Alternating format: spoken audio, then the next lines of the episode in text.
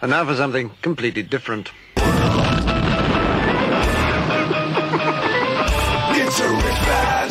Forget everything you've been told by others before. Get ready for the real deal, the full story, real talk about money, markets, life. Now, it's The Real Investment Show with Lance Roberts, presented by R I A Advisors. And good morning and welcome back to, well, the uh, first show, I guess really the first show of the new month. I mean, we did we did actually do one on Friday, which was, you know, just pushing into the, the beginning of the month. But really, this is kind of kicking off the month of July, second quarter season. And, and so as we get into this, we're going to talk a little bit today about what Claire Crawley, what tropical storms, and what retail investing all have in common. They're all trending on, trending on Glo- uh, Google, right? So we'll spit that out. Google? Trending on Google. Or as my dad used to say, trending on the Google. The so, Google, yeah. So, yeah, but that's what that's what all's going on. And and so as we kind of look at where we are, here we are kicking off the second half of the year. The first half of the year has been one for the record books. This has been a very, very strong first half of the year, of course, not surprising, of, of you know, with continued Fed liquidity, et cetera, reopening of the economy. It's all been very good, very strong economic data.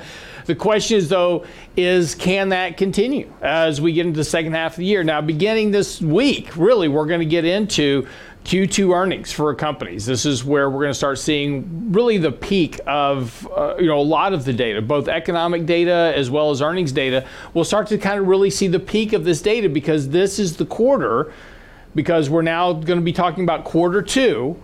This is going to be the quarter compared to the shutdown of the economy in twenty twenty. So the year-over-year comparisons are going to be fantastic. I mean, they're going to be great.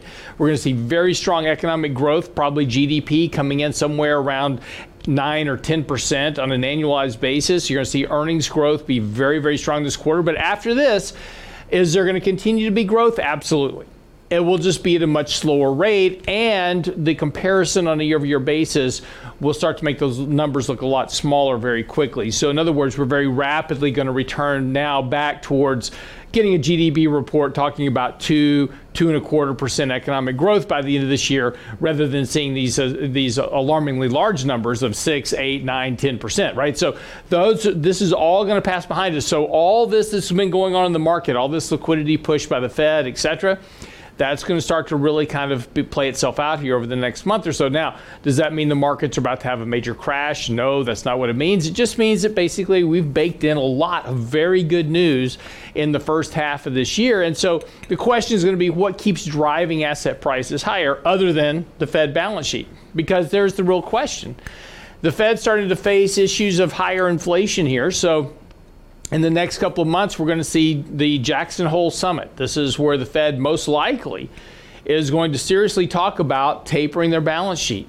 Last time that they really did a severe taper of their balance sheet was in uh, two thousand fourteen, two thousand fifteen, and markets kind of threw a little tantrum over that. And of course, the Fed started hiking rates in twenty eighteen, and we had a twenty percent sell-off at that point as well. So again, markets don't like when the Fed starts taking away the punch bowl. They tend to throw little temper tantrums, and you know, investors are very, very finicky about their liquidity. So again, market's doing very well here. Again, nothing wrong here. Market is very overbought on a short-term basis. Money flows have turned back up nicely. So again, not nothing to worry about here, as we've been talking about in the newsletter for the last couple of weeks. You know, we added some exposure here. Market's been rising, been fine, no big deal. Um, the the problem here is we're moving very quickly through this buy signal, as uh, we suspected we would. We think we'll get about another week or so of potential kind of upside lift to the markets. Then we're going to get into the last half of July, August, and September, which typically tend to be much weaker months of the market. So again, use this rally to your benefit. Again, uh, Thursday and Friday, very light volume days because nobody was around really uh, because of the holidays. But again, those those uh, that rally was decent. Uh, markets have broken out to a new high. So again, got a little bit of acceleration there. There. But again, this market's been very concentrated into the big large cap names. If we take a look at, for instance, small cap stocks have not been performing well at all here. This is where those meme stocks are, right? The retail investor, where they're all playing. Those stocks really not doing all that well. Mid caps, kind of really the same story here, not doing well at all here. Have, have you know, mid caps have not really gone anywhere now in a couple of months. So the concentration, the overall breadth of the market, right, still remains very concentrated into the the FANG stocks, the Apples, the Microsofts, the Facebooks, the Googles. That's really what's been driving the markets here lately. And what that tells you is is that money's hiding in these bigger, large cap liquidity names. And there's two things to really kind of notice here, or at least be aware of, is that market peaks ultimately are where you see a lot of activity of this type, where money's hiding in certain areas of the market. Uh, another good indicator, of course, is when private equity companies are basically liquidating their positions as fast as they can. We're gonna have the largest share of private equity liquidating positions this year ever on record. Now, what does that mean? Well, it just means that people that have invested in companies that have been illiquid, they are using the market's exuberance here as an opportunity to get out. And they are rushing to get stuff to market as fast as possible to get out while the getting's good. And typically this type of activity, we saw we saw a peak in private equity activity back in two thousand seven, two thousand eight. We saw a peak in private equity activity in nineteen ninety-nine, two thousand. You typically see this exodus of private equity from markets near peaks of markets because, again, things are just about as good as they can get. And, and they're going, hey, we got to go. Uh, you're seeing uh, just numerous issues of this really kind of in various forms, right? I P Os coming out, Robinhood, uh, the, the personal trading app is about to go public. We're seeing other shares uh, of companies going public through what they call SPACs, these special purpose acquisition vehicles. This is the type of activity, right? This uh, this exodus from private uh, private ownership is what you see kind of really at the peak of the frenzy of the market. So again, doesn't mean the markets are going to crash tomorrow. Doesn't mean it's going to crash next week or even next year. I mean, you know, there's th- th- what requires a, a crash is this uh, is an un- ex- kind of an unexpected event, right? Something we're not counting on. But what you have is all the underlying ingredients, right? You've got the fuel of a lot of margin debt. You've got this uh, this kind of retail sentiment that I can't lose by investing in the markets. That's typically what you see near peaks. You've got at the same time that you've got retail investors piling into the markets. You've got private equity companies, professionals getting out of the market. So it, lots of mixed signals here that really tell you much about the underlying strength of the markets in particular. But again, nothing to worry about here at the moment over the next couple of days, but I would certainly suggest potentially using this rally, rebalance risk, lower some exposure here over the next couple of weeks, because again, you know, my my inclination is, and, and again, things will change and will change with what, whatever the signals are telling us, but my inclination is is that sometime around August, September, Um, we're likely to see a little bit more sloppiness in the markets. Again, um, we're just getting fairly deviated from moving averages. And as we've seen historically, you don't stay deviated from those moving averages for very long. The fifty day has been a really good base to kind of work off of. You get too far above it, you get a correction back to it. That's been a good buying opportunity. That will ultimately change as well. At some point, we're going to break that fifty day moving average and keep going. But for right now, it's a really good place to put a stop on your portfolio. Um, when we come back from the breaks, we'll talk a little bit more about this retail kind of view of the markets. It's today's Technically Speaking report. If you want to see all the charts and graphs, it's on, it's on our website now, real investment advice dot com. But when we come back, we'll talk about, is the retail investor rampage over? Right? Uh, we saw a lot of that earlier this year, um, but have retailers kind of done their deal, right? Are they done with it? We'll come back and talk about that right after the break. I'm your host, Lance Roberts. Get by the website, real investment advice dot com. We'll be right back.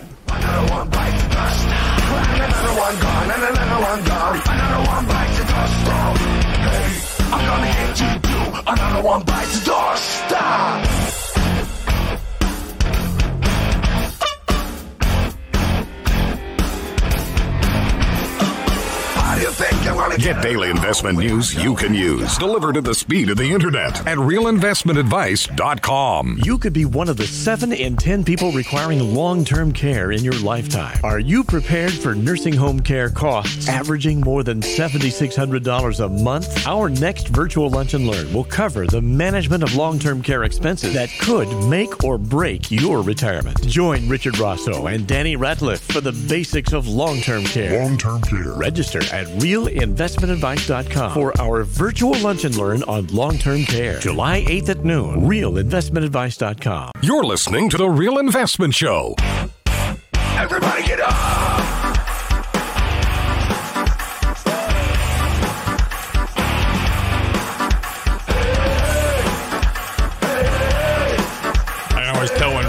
Has been in studio.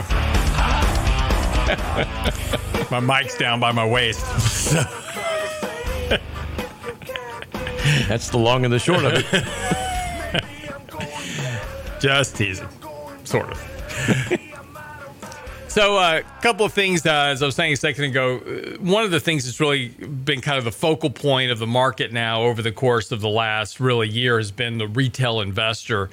And you know, the meme stocks like A M C and GameStop and, you know, this kind of uh, piling in of retail investors. In fact, retail investors make up more of the markets now than any other point in history.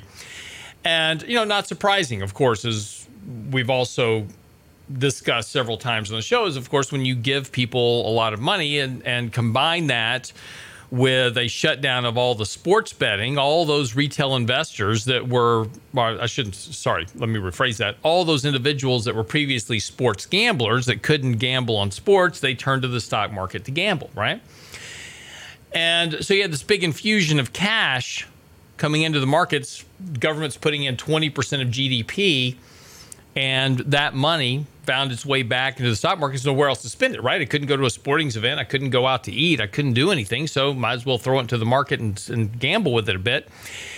And so we really enhanced the speculative nature of the markets. In other words, just kind of hung a sign over the, the door of Wall Street and said, the casino is open, please come in.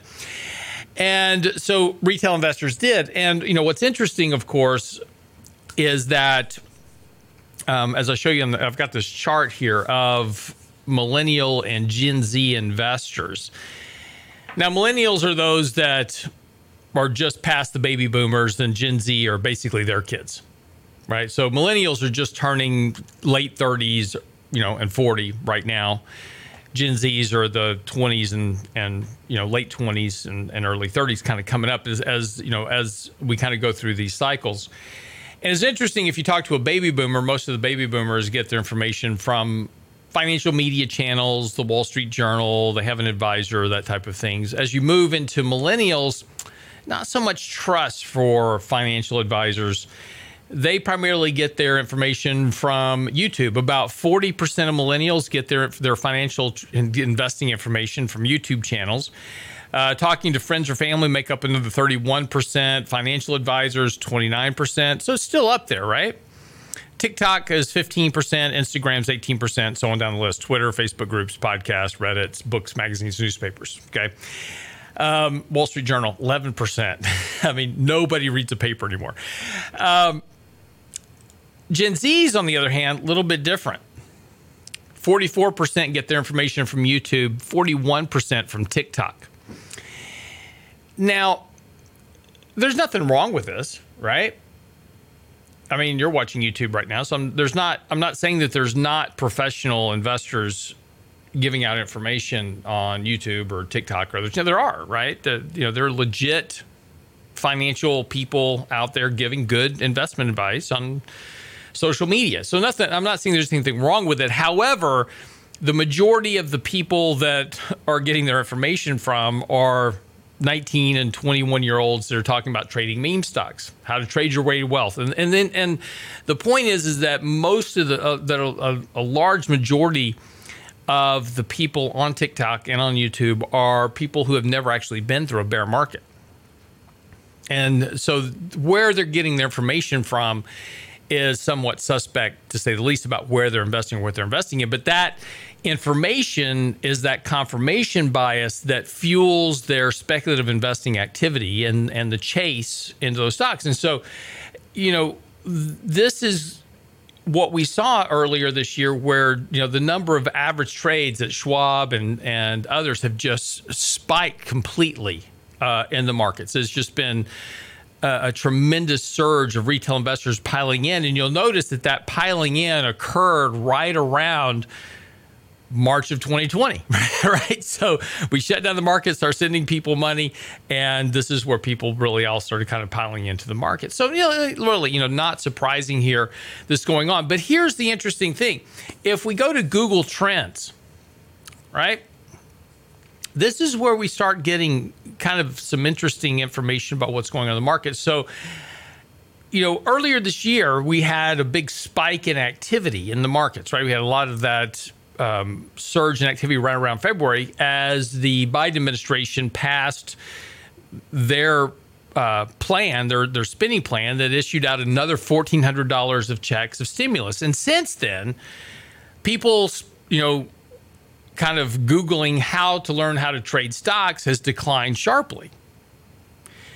Same thing about people that are saying, how do I invest in stocks, has also declined sharply. So in other words, they got their money, they put it in the markets, and really the markets haven't gone much of anywhere since then, and they're kind of losing interest.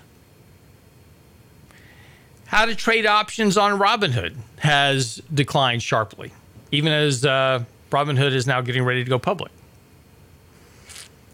How to invest in Dogecoin or Dogecoin has virtually become non-existent after the fifty percent crash or more in some of these uh, crypto coins. People lost a lot of their money. Uh, yeah, not so interested anymore in that. Meme stocks like A M C uh, theaters, that interest has uh, spiked up at the beginning of May. Um, that's starting to wane back off here again. Wall Street Bets, interestingly enough, is uh, become... not of interest at all at this point. In fact, there's been quite a few people that have been talking about lately the Wall Street Bets is kind of giving themselves over to the Wall Street machine, right? And so people getting kind of disenchanted with that, moving to other channels.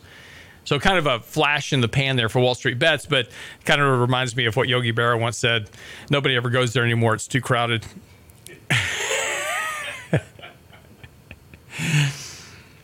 Um, so, you know, but that's kind of the thing. Um, you know, it reminds me too, when, when I was you know, young and growing up and, and, and, you know, my mom used to always say stuff like, you know, it's all fun and games till somebody gets their eye put out. And that's really kind of what happens in markets is that, you know, all these retail investors, we, we, we pile in, we're making money hand over fist. It's all fun and games. And then something goes inherently wrong. And that's when things happen. I mean, you know, when I was growing up, you know, we would go out in the backyard and have B B gun wars. And, you know, this is wh- this was with those pump air rifles. Remember those? The good stuff. The good stuff. And they had brass B Bs. I mean, I would literally come in and have B Bs embedded in my skin, right? But we weren't wearing face masks and mouthpieces. I mean, no, I mean, you know, everybody was just running around shooting each other with B B guns. We thought it was all good fun and games, right? Riding bikes without helmets. We rode in cars without seatbelts. Oh my gosh. Um, you know, we did a lot of things. We all survived. Amazingly enough, we did survive.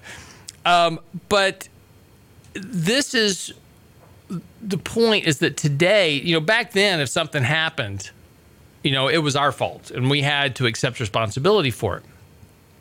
The problem that's going to come from all of this speculative activity is when this blows up, and it will.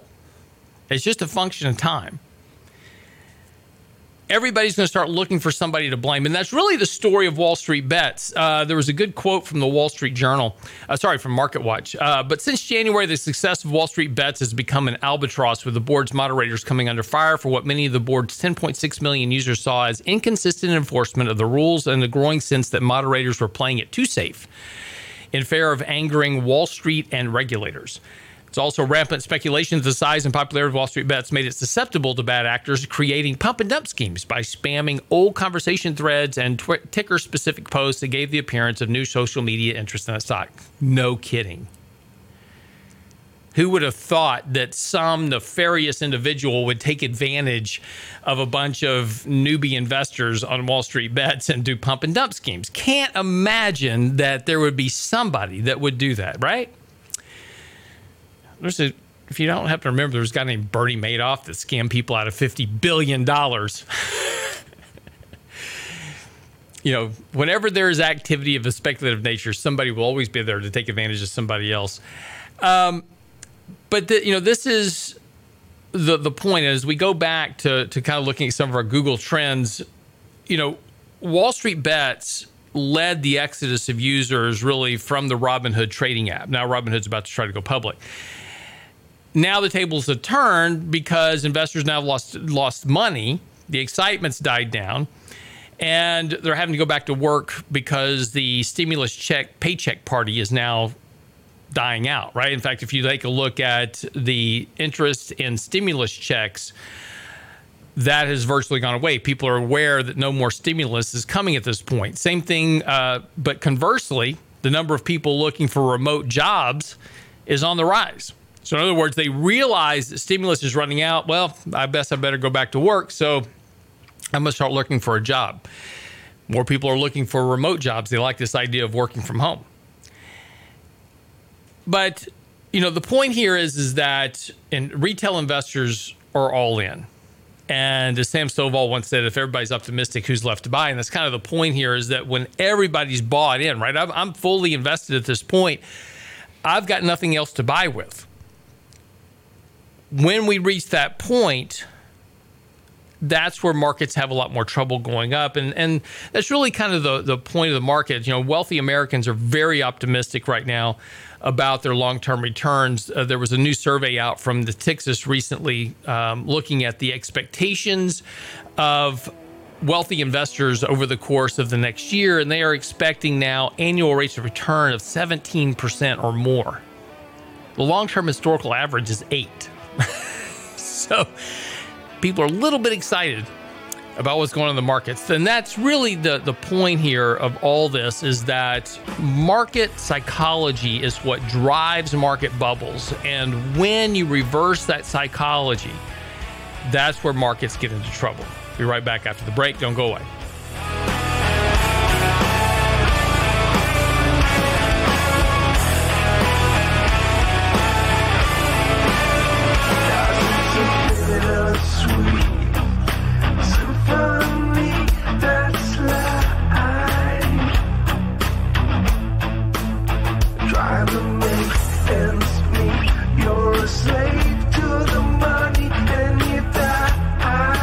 Listening to The Real Investment Show. You could be one of the seven in ten people requiring long-term care in your lifetime. Are you prepared for nursing home care costs averaging more than seven thousand six hundred dollars a month? Our next virtual lunch and learn will cover the management of long-term care expenses that could make or break your retirement. Join Richard Rosso and Danny Ratliff for the basics of long-term care. Long-term care. Register at real investment advice dot com for our virtual lunch and learn on long-term care. July eighth at noon. real investment advice dot com. You're listening to The Real Investment Show.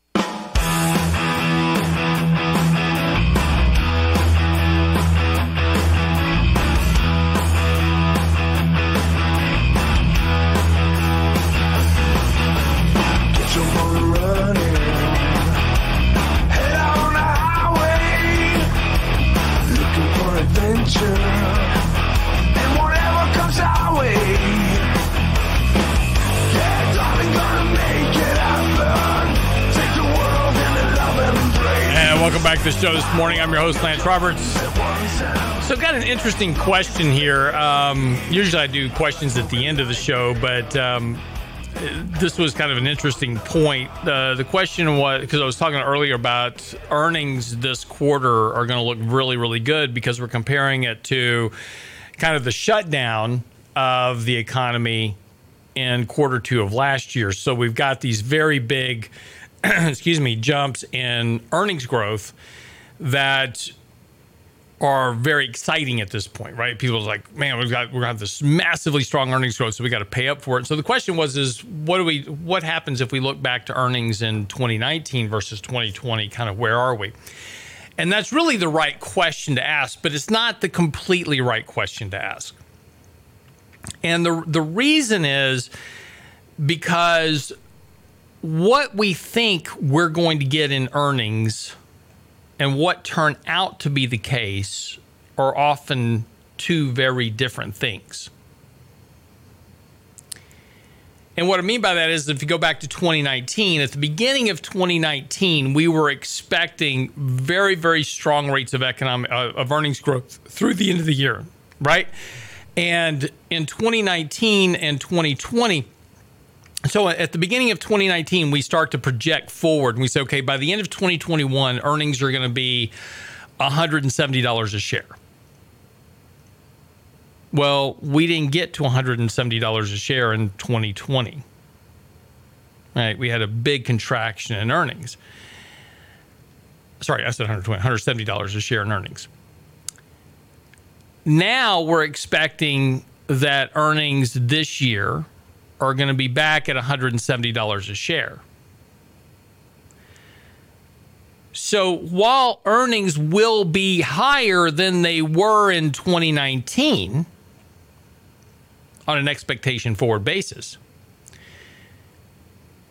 the expectation is only back to where it was in twenty nineteen had the pandemic never happened. But yet the market is forty percent higher than it was back then. So in other words, what I'm saying is, is that earnings are priced in for the best possible outcome at this point.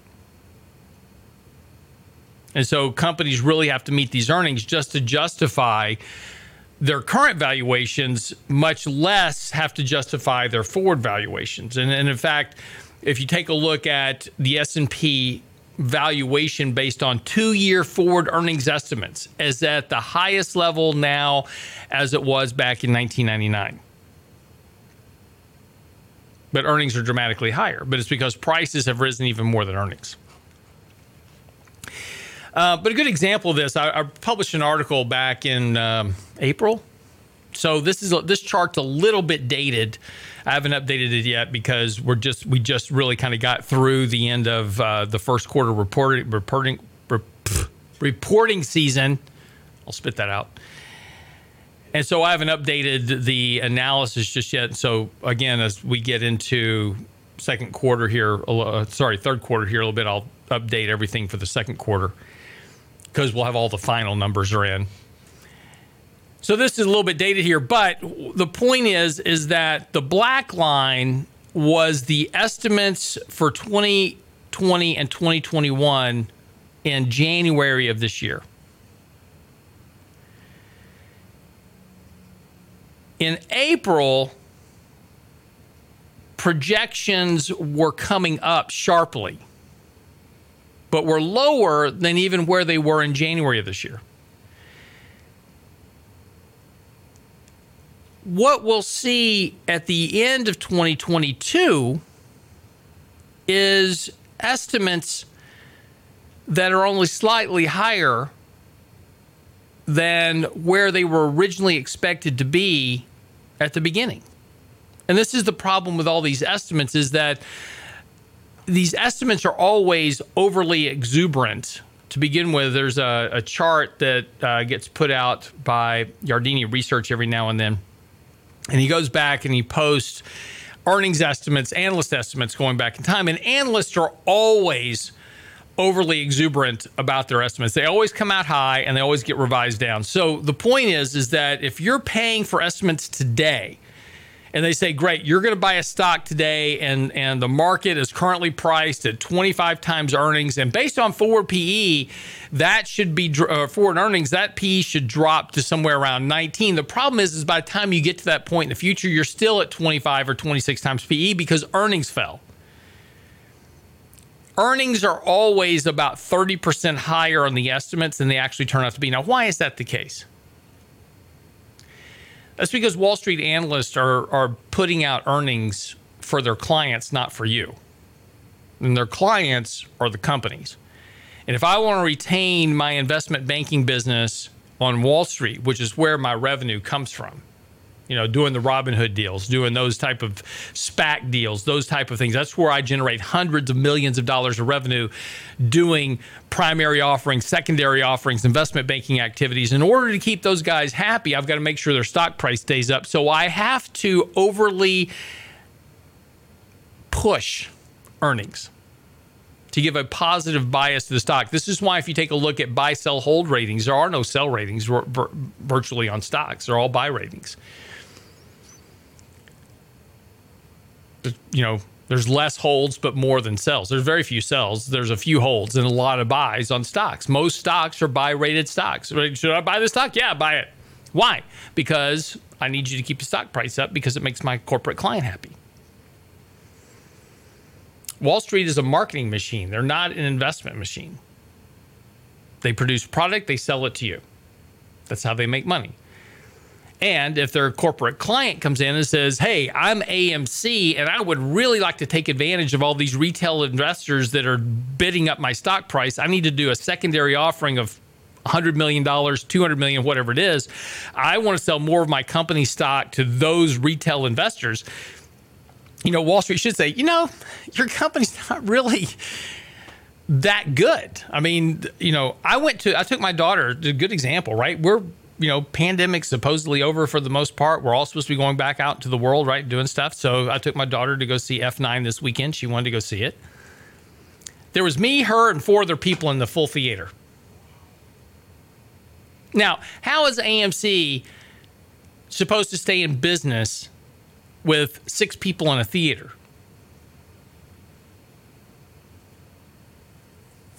I, now, I will be going to the movie. I'll, I'm going to report back to you on this on Monday because on Friday, Black Widow comes out and all my kids are demanding I take them to the movie to see it. This is a family tradition. We see all the Marvel movies.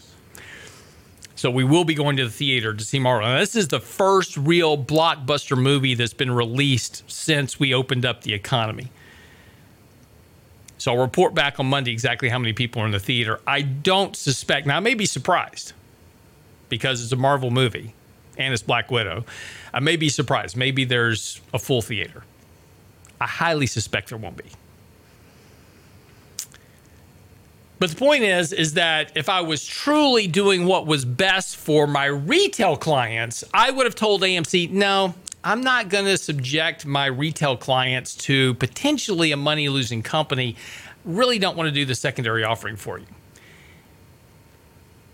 Now, do you think that's what Wall Street did? Of course not. They were like, you want to do a secondary offering and sell it to all these losers over here? You bet.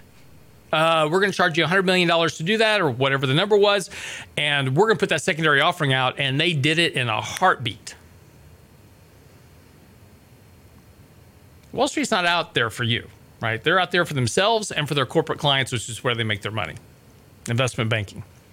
But the point is, is estimates are always high, and they get ratcheted down into reality. And there's very few periods in history where analysts were on the low side to begin with.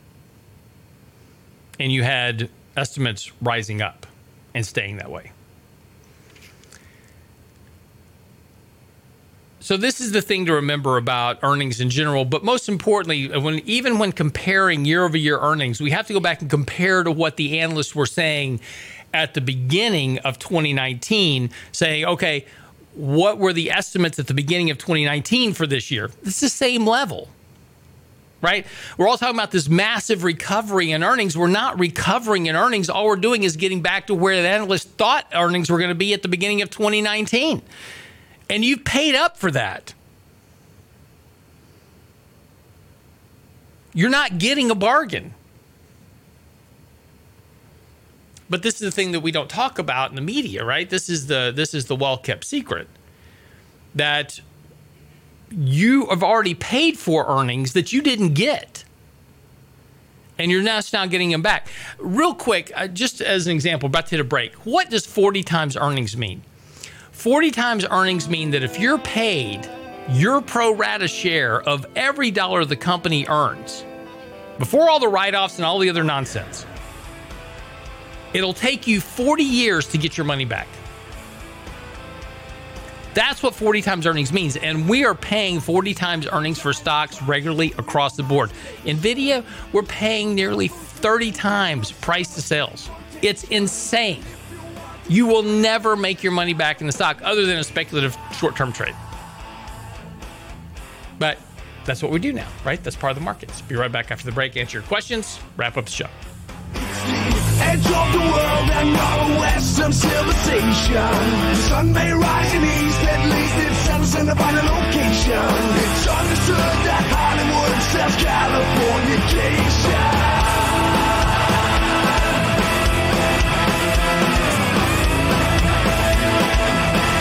You're listening to The Real Investment Show. You could be one of the seven in ten people requiring long-term care in your lifetime. Are you prepared for nursing home care costs averaging more than seven thousand six hundred dollars a month? Our next virtual Lunch and Learn will cover the management of long-term care expenses that could make or break your retirement. Join Richard Rosso and Danny Ratliff for the basics of long-term care. Long-term care. Register at real investment advice dot com for our virtual Lunch and Learn on long-term care. July eighth at noon. real investment advice dot com. You're listening to The Real Investment Show.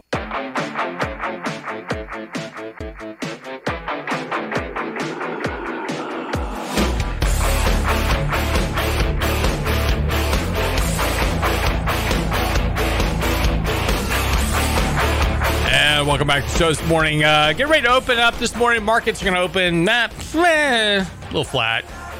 Uh, Bitcoin's up a little bit this morning at thirty-four thousand. ten-year Treasuries about one point four two percent, down just a, a smidge this morning. Dow down, that's thirty points down. Nasdaq's flat, S and P's flat. So, I mean, not not a whole lot of excitement here in the markets. Um. So this is...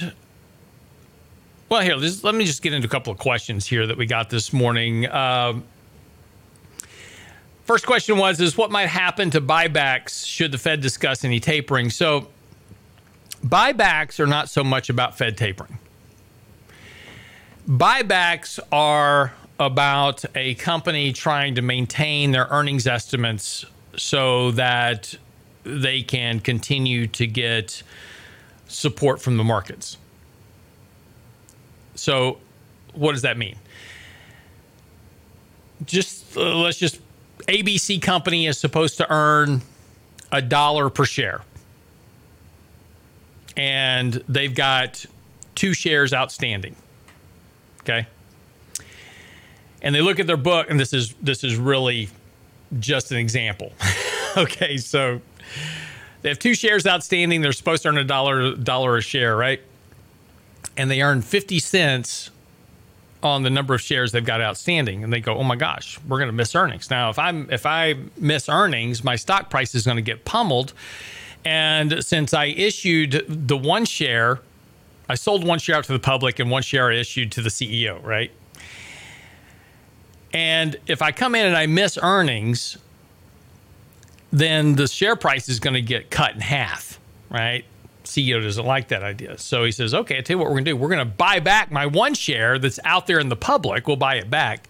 Now, technically, they're private, so don't start emailing me. But they buy back their one share. They report earnings. And guess what? There's only one share outstanding, so they earn a dollar per share.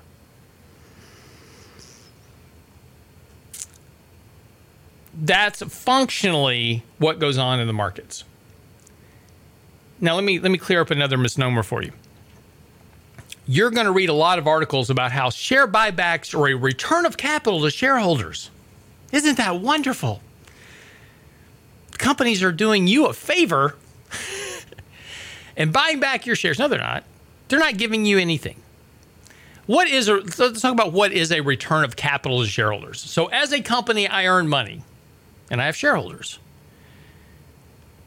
How do I return capital back to shareholders? A dividend.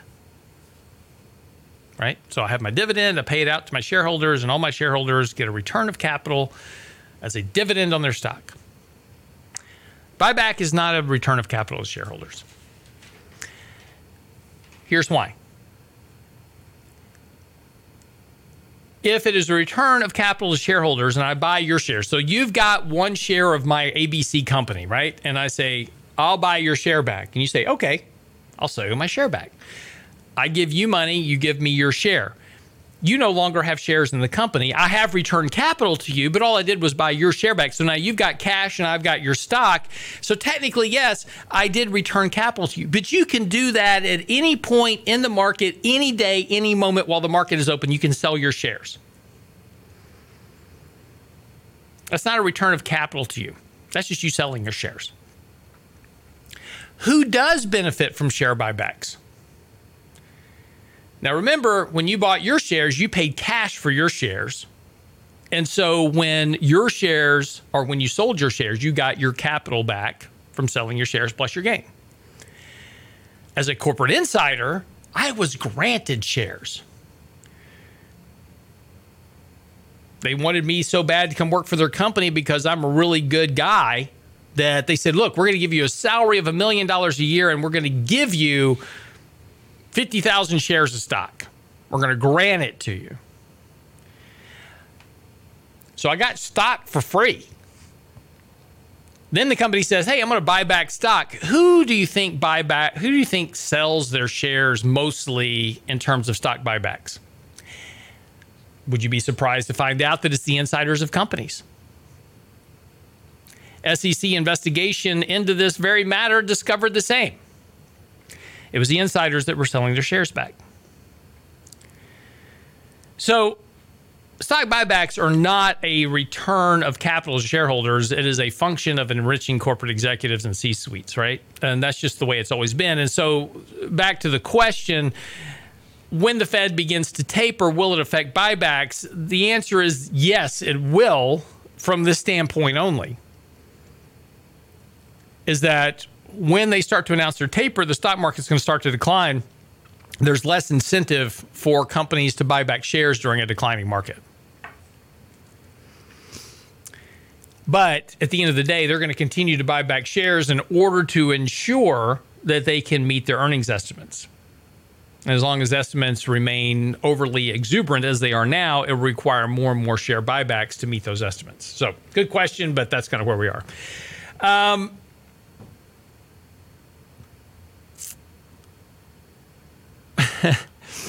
somebody said, somebody made a comment on here. Is that we drank uh, water out of garden hoses. And he's, I was talking earlier about the things we did growing up, shooting each other with B B guns and not whining about it and not wearing helmets. And I, I even noted in the article, yeah, we drank water out of garden hoses.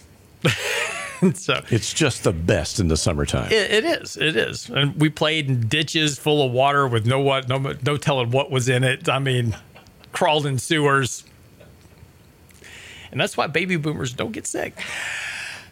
Just saying. They may not be the brightest bunch, but they don't get sick. Anyway, uh, keep going here with our questions this morning. Um, talking about reverse market psychology in nineteen ninety-nine and two thousand, kind of what caused the dot-com crash. You never know what's going to cause the reversal in psychology.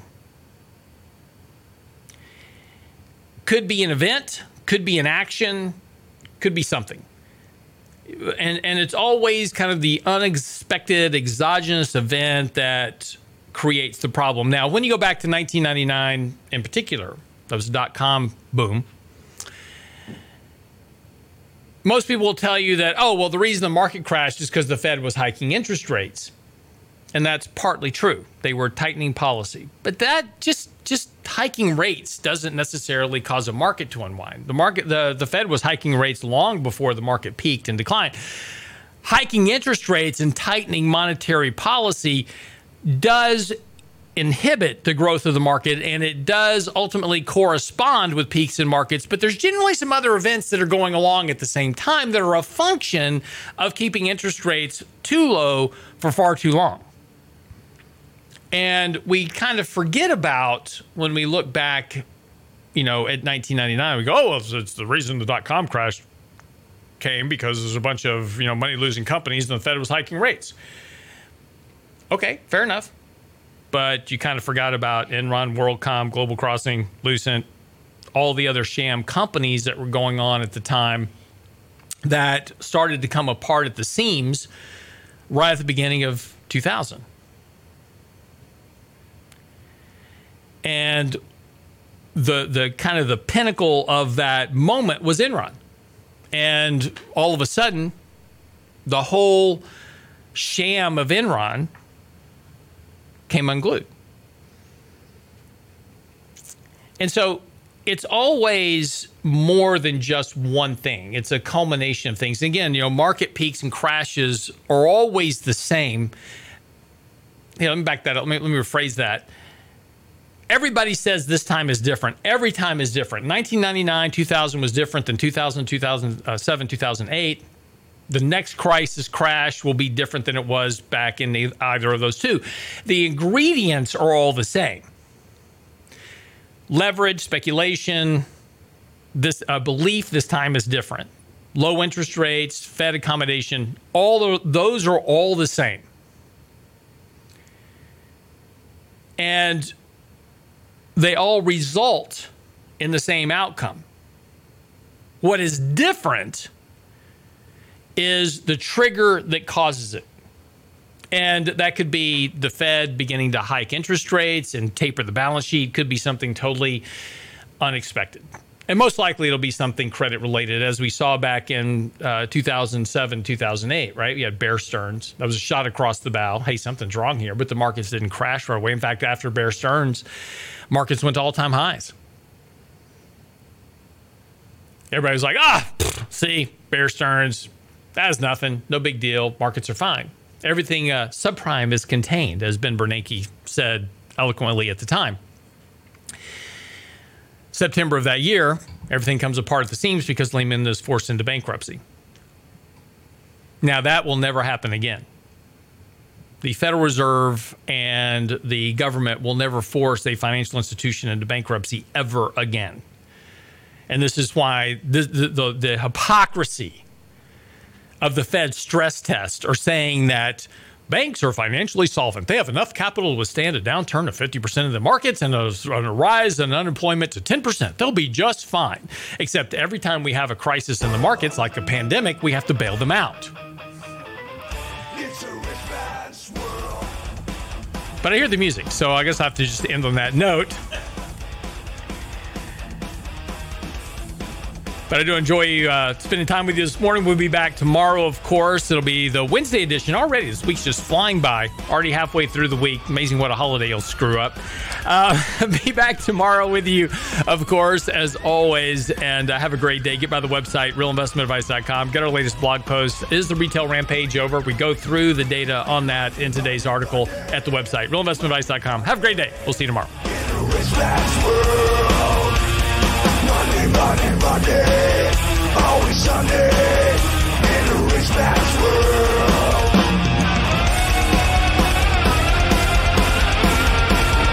All the things I can do. Get daily investment news you can use, delivered at the speed of the internet. Sign up for the Real Investment Report now at real investment advice dot com. It's a rich man's world.